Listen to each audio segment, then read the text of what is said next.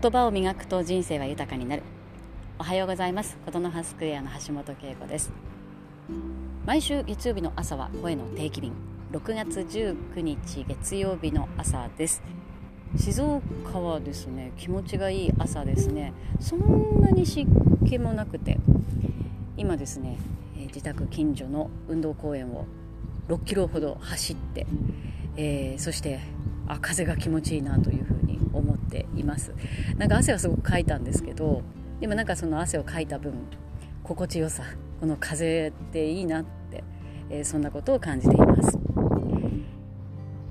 今日は先週末私なんかちょっと劇的な言葉遊びというか私あの言葉フェチなのであなんかこれいいなと思った、まあ、あくまで自分の感覚ですけどそんな言葉についてお話しします。えーと、それはその分かり合う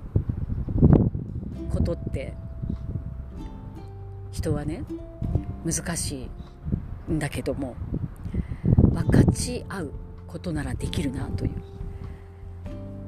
ことです。えっ、ー、と私自身はそのアナウンサーという仕事からキャリアをスタートしてですね本当にダメでなんだろうなこう伝わらないジレンマとかあもう伝えたい伝えなきゃいけないのに自分の力のなさ分かり合えないことに対してとってもこう悩んできたんですけども、まあ、今もね悩んではいますけどでもある時に人はね分かり合えないからコミュニケーション取るんだよっていう演出家の平田織座さんの言葉を知ってちょっと楽になったんですね。そうかと。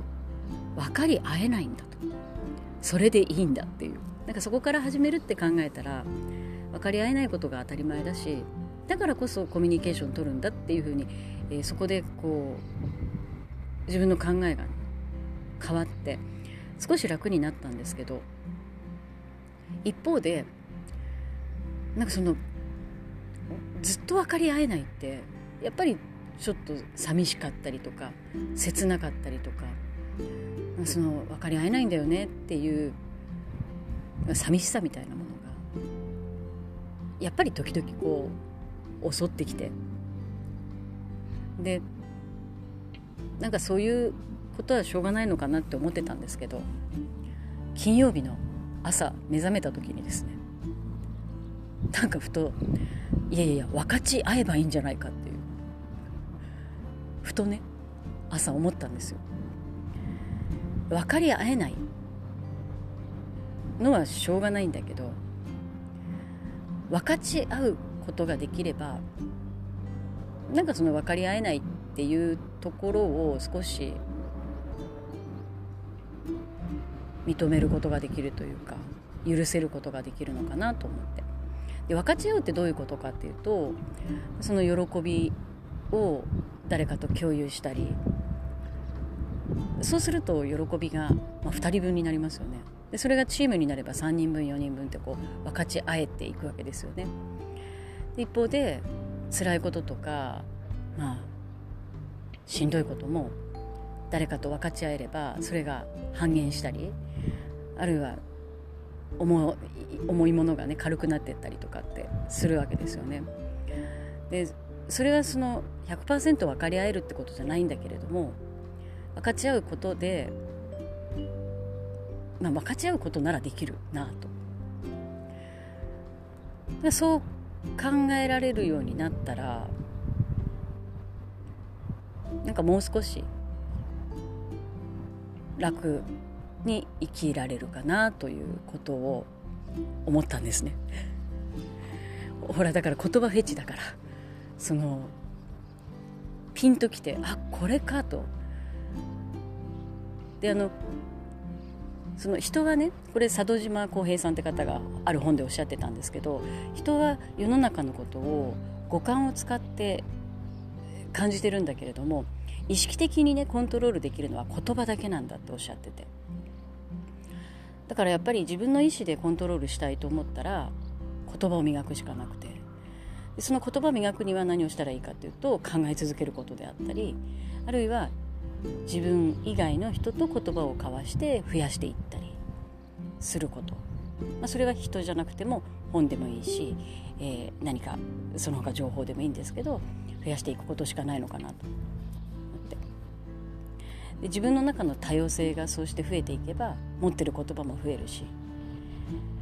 そうすると分かち合うことができて分かり合えなかったとしても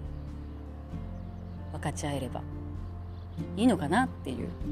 なんか私の中ではすごい大きな発見だったんですけどお聞きになってる皆さんはどうですか？何言ってんだよって感じですかね？どうだろう？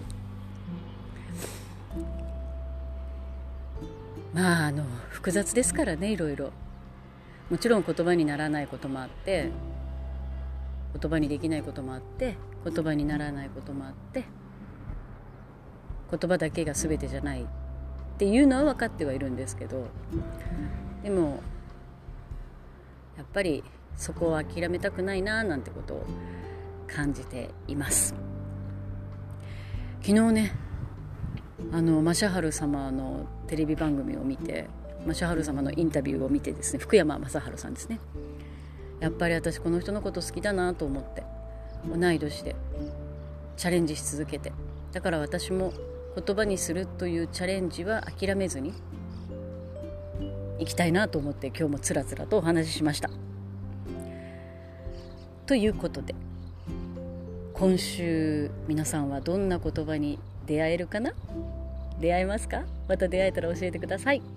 それが私の宝物になります。では今週も笑顔でいってらっしゃい。